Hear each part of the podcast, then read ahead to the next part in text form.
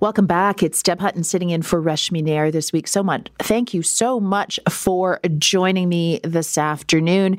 And also joining me are our Smart Speakers for Wednesday, Matt Gurney, co-founder and editor of The Line, an online magazine, and also a columnist for TV Ontario. And we're going to get to some of his columns this afternoon.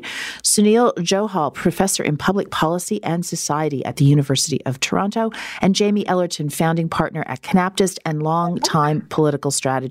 It would be a mistake for me not to start with the big news in the city of Toronto today, and that is the proposed staff-generated budget being sold by Budget Chief Shelley Carroll, $17 billion operating budget, a $1.8 billion hole, despite the fact there is also a proposal in this budget for a 9% residential property tax hike, plus the 1.5% that is usually baked into these budgets for the city levy, bringing it to a whopping, in my view, 10.5% tax increase for residential owners. I'll just add a second point. 4.5% instead of 9% is the multi-residential rate that's being proposed, increase to the rate that's being proposed, 4.5% for commercial and similar 9% on industrial properties. That is the proposal. I will start with you, Matt Gurney. We're going to talk about one of your columns in a few minutes. So just looking to go around the table and get general reactions to those numbers. You said a minute ago, Deb, that it was an eye-popping number, and I agree. I could even say eye-watering. I say good.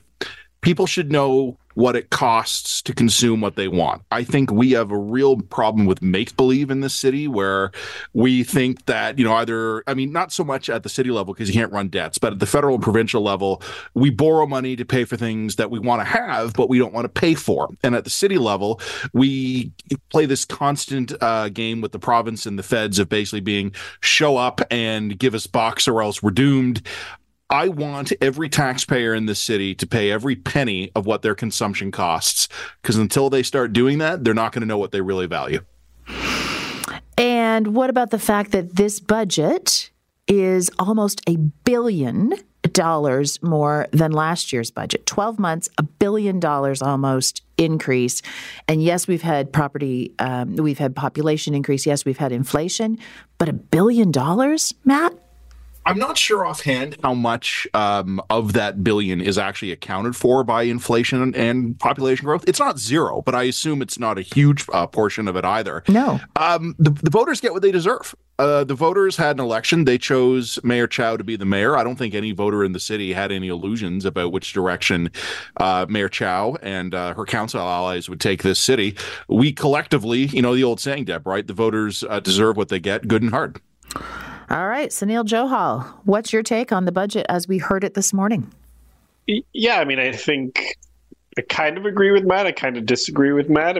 Sure, the city needs to raise property taxes. It needs to do better in terms of delivering the services it delivers. But the city's in a box that's not of its own creation here.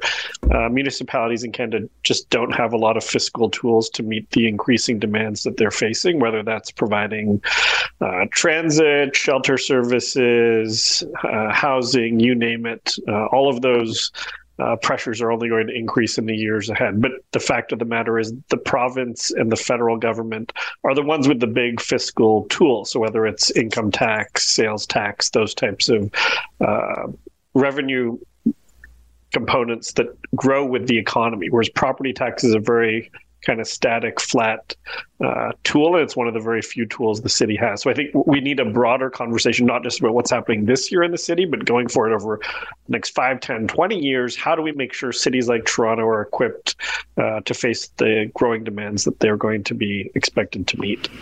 Well, Jamie Ellerton, speaking of 5 years, I'm going to give another figure. 5 years ago, this city was spending $11 billion, 11.12 to be specific. Today, we're proposing $17 billion.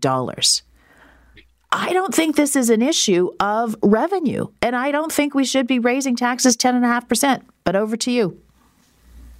Yeah, listen, I think if you look at Olivia Chow's own promises, I worked on the Brad Bradford campaign for mayor last spring, and just based off her new promises alone, that was going to equal a 20% tax increase on the backs of Toronto ratepayers. And she hasn't even gotten close to implementing all of her costly promises that she ran on in the last election. So, Deb, I'm not surprised that this is a 10% tax increase. We saw this coming. She tried to say it was going to be small, but this is her first budget. She's still got 3 more years left in the term. And of course, when we have this conversation, there's always people who try and talk about the 3 levels of government. And I know you're familiar with this, like the... Oh, we lost Jamie just as he was about... Sorry, I got cut out there. We know you were familiar with this, Deb, from your time in government. Like we had that reckoning in the 90s of how to get government books back in order. And it never is a part of this equation, especially when it comes to Toronto's left. Do they talk about what is some things government shouldn't be doing anymore that we could instead take that money and invest it into core services? There always seems to be a bloat in spending of growth. Yes, the city's growing, but quite frankly, in a large city like Toronto, that should mean we get more economies of scale for our money spent, not having everything just increase on a per capita basis. Now, Jamie has raised the specter of all 3 levels of government. I know, Matt, you have done a column just today, hot off the press, says in its headline, Olivia Chow is playing hardball with the feds, and she's doing it really well. Tell us about your column. Oh, I've been smiling all day. Like, I mean, I know I'm broken inside. I get that. But like, I love it when a politician sandbags another one. I'm trying to remember. What was it called? I'm embarrassed here, Deb. I got to pull my own column up here to get the exact phrase. But the new 6% levy she's actually going to put on top of the property tax, because we're talking about a 10.5% property tax increase. But she's saying it will, in fact, be 16.5%. There is an extra 6% increase that's been set aside on a provisional basis if the feds don't come up with the bucks here. And I pulled up my own column. It's called the Federal Impacts Levy. Yep. Olivia Chow is saying to Justin Trudeau, or probably more specifically to Chrystia Freeland, who is not only the Deputy Prime Minister and Finance Minister, but represents a Toronto riding, pony up the bucks, or I'm dinging every Torontonian, one of the last remaining federal liberal bastions of support, with a 6% levy, and I'm blaming it on you. It's hardball politics. It's old school. I'm here for it, purely for the entertainment. All right, Sunil. Your take on that? Yeah, I mean, I think it's a smart political move for the mayor. I mean, she's got to make it transparent to voters that the federal government's policies on refugees are putting significant cost burdens on the shoulders of the city of Toronto. And if the federal government doesn't step up to pay those costs, then that's going to mean an even greater increase in the property tax, as Matt pointed out. So I think it's smart politics. I mean, whether the average taxpayer in Toronto is paying attention to this at any level of detail is a whole other question. What they will pay attention to is a 16.5% property tax increase instead of a 10.5% one. But I think the prospect of the fact that the feds could be entering an election anytime in the next year to 2 years could mean that this approach works, and it might exert some pressure on the federal government in its forthcoming spring budget to step up with some funding. Jamie, your take on this? I mean, I agree with Matt. This is smart politics, but we've seen squat from the feds despite their dominance politically in this city. Yeah, and I think, frankly, the Liberal Party of Canada takes Toronto for granted. And I think Olivia Chow saying, hey, it's time to pay your bill. This is a city that welcomes people from around the world, especially those seeking refuge, which means they're probably not coming here with means, and they're going to need support. That's why our social services are so strained. These people are let into the country. Yes, there's a broad Canadian consensus that we want them to come, but ultimately it's the federal government's that's responsible. And I suspect if City Hall was the one tallying the number of refugees we could support in a year, the number would be lower, because then the mayor would not be wanting to put a 6% additional on top of the 10 that we're talking about property tax increase just to pay for that. So I think this is actually the NDP playing hardball politics with the Liberals. And I think when you look at this from the broader kind of political spectrum and how this plays out, the NDP probably actually dislikes Liberals more than Conservatives do, because the Liberals like to talk like New Democrats and say the right things and have the right feelings, but they don't actually do the follow through and they don't have the conviction for it. And so this is Toronto's left calling out the hypocrisy and the kind of hollowness of the platitudes you see so often from liberal partisan politicians, but not following through on it, especially when the finance minister's from here, especially when we have 2 senior ministers in the Minister of Justice in Parkdale High Park and Yara Sachs in New York Centre. Like, Toronto is getting shortchanged. And if those same refugees, Deb, were to arrive in Montreal, they would get far more per capita supports from the feds than they're getting here in Ontario. And I think it's about time we have politicians in the city. Kudos to Mayor Chow for standing up to make sure Toronto gets its fair deal. On that note, we're going to take a break for traffic. Coming up, far more smart speaker topics after the break. Welcome back. It's Deb Hutton sitting in for Reshmi Nair. Just a reminder, after the break for traffic at 5:30, I'm going to be joined by former Mayor John Tory to get his thoughts and perspective on today's budget announcement out of City Hall, and also talk to him a little bit about what he thinks we might see from Olivia Chow in her budget, as distinct from staff budget that was introduced today on February 1st. So just after the 5:30 break for traffic, John Tory will join me in studio to chat about that. Right now, I am joined by our smart speakers for Wednesday afternoon, Matt Gurney, co-founder and editor of The Line, an online magazine, and columnist for TV Ontario. Sunil Johal, who is the professor in public policy and society at the University of Toronto, and Jamie Ellerton, founding partner at Canaptist and long-time political strategist. Spent the whole first part of our opportunity to chat today talking about the budget. I'm going to lighten things up a little bit. Jamie and I were corresponding about the fact that I posted a picture of my girls on New Year's Eve, and my oldest was wearing a Nirvana T-shirt. So curious, this is a phenomena. You could find Nirvana merchandise for kids, for young adults, everywhere. When I went shopping recently, she was desperate to have a T-shirt. What is behind this phenomena? Jamie, I'm going to start with you. Is this just, when times get tough, we all look backwards in our lives? Or is this nothing more than social media? Yeah, Deb, you know how they say, like, when you buy a car, you then see that model everywhere all of a sudden. And then prior to purchasing that model, you never really saw it. After seeing your daughter Miller in a Nirvana T-shirt, full disclosure, Deb, I thought Tim was just getting her into 90s music and some of the tastes I would have listened to growing up. And I was like, daddy passing on tradition and good taste to his daughters. But then after seeing the post of Miller on Instagram, I then out and about in stores and whatnot, started seeing Nirvana stuff everywhere, to which I said, okay, this is clearly some kind of 90s fad trend back in style. So is there more to it than that? I don't know. I'm going to ask Matt Gurney. You've got kids. This is it's everywhere. I actually bought Miller a Sonny and Cher T-shirt from a reputable T-shirt company. And just it's a T-shirt company I buy from. And all of a sudden they had a Sonny and Cher T-shirt. Matt Gurney, what is it? What's causing this? Are we just all looking for a little nostalgia and that's getting passed on to our kids?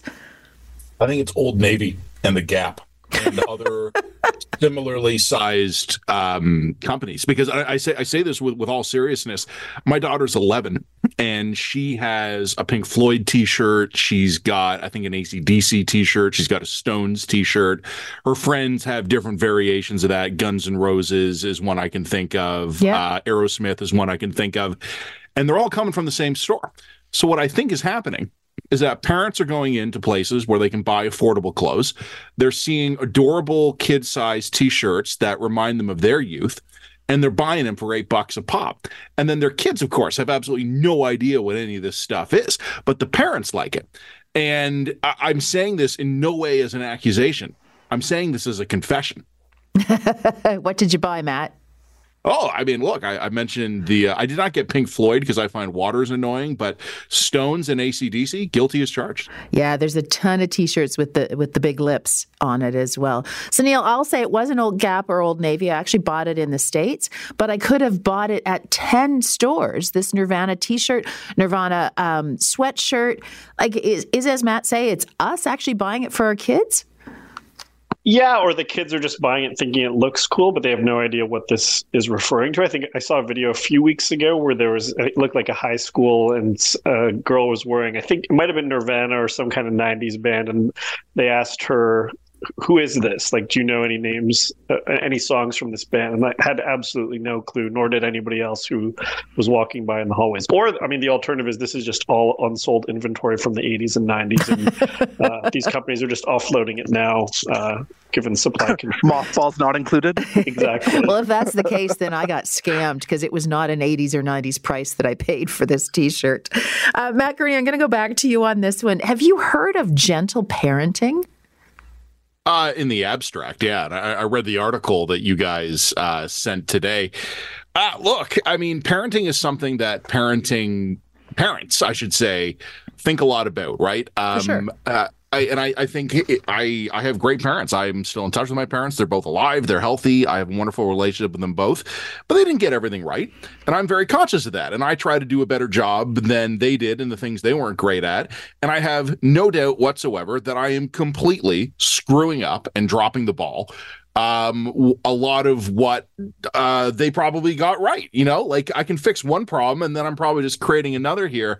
The idea of gentle parenting, which is sort of where the parents remain very emotionally centered, calm, and very affectionate and attentive to the attentive, I should say. That was a hard word for some reason, to their child's emotional needs. I do think as a generation, we parents today probably are a little bit more dialed in on the emotional needs stuff. But I'll be honest with you, in terms of like always being calm and quiet, nothing gets my kids moving after the third warning like a good shout from dad. I give them the first three warnings the nice way. After that, gentle dad is done. Yeah, I have to say, you know, you're calm, you're calm. This is usually mornings for me. You're calm, you're calm, you're calm. Then you lose your crap and you yell and you're mad at yourself for doing it. And then my kid says, Sunil, why are you mad at me?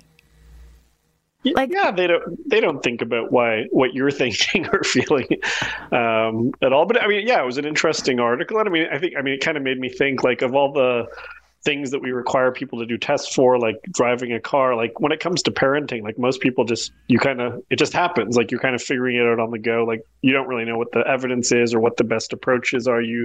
It's trial and error. People are kind of experimenting, seeing what worked with them, maybe what didn't work with them, trying different things with their own kids. So it would be great to kind of know what the best things to do are. But I think for every gentle parent you see in the airport, when their kid starts running away, they turn into a not so gentle parent to yell at them and kind of get them back by their side so they can board the plane. Jamie, I'm going to switch gears here. There's a story out of Montreal that I took some calls on earlier. It's about porch pirates and the notion that despite the almost epidemic of stealing of packages from front porches in Montreal, Quebec police are saying, do not share the video footage that you get from your doorbell camera or any of your security footage with your neighbors. I think that is absolutely ridiculous. He says it's based on, our theory of or our practice of innocent until proven guilty. For me, it is keeping our neighborhoods safe by sharing who's out there stealing our property. Yeah, I think the Quebec police are totally out to lunch on this one. I think it was actually the Toronto Star, if I'm not mistaken, actually had a feature on this last year, and they talked about what your rights are. Like, so long as the recording device is on your property, you're pretty much welcome to film in front of the sidewalk as much as you please or your front yard. And so that's kind of the standard I would take. If I had something valuable stolen as a result of these porch pirates, you're darn right, I'd probably be posting this to Insta in addition to filing the police report and hoping they somehow get it back. Gentlemen, as always, I run out of time before we run out of topics and conversation, but thanks so much for joining me, Matt Gurney, Sunil Johal, and Jamie Ellerton. Coming up later in the break, we're going to do more on Toronto's budget, the 10.5 plus property tax increase that is being proposed. This is Deb Hutton sitting in for Reshmi Nair. You're listening to The Rush on News Talk 1010.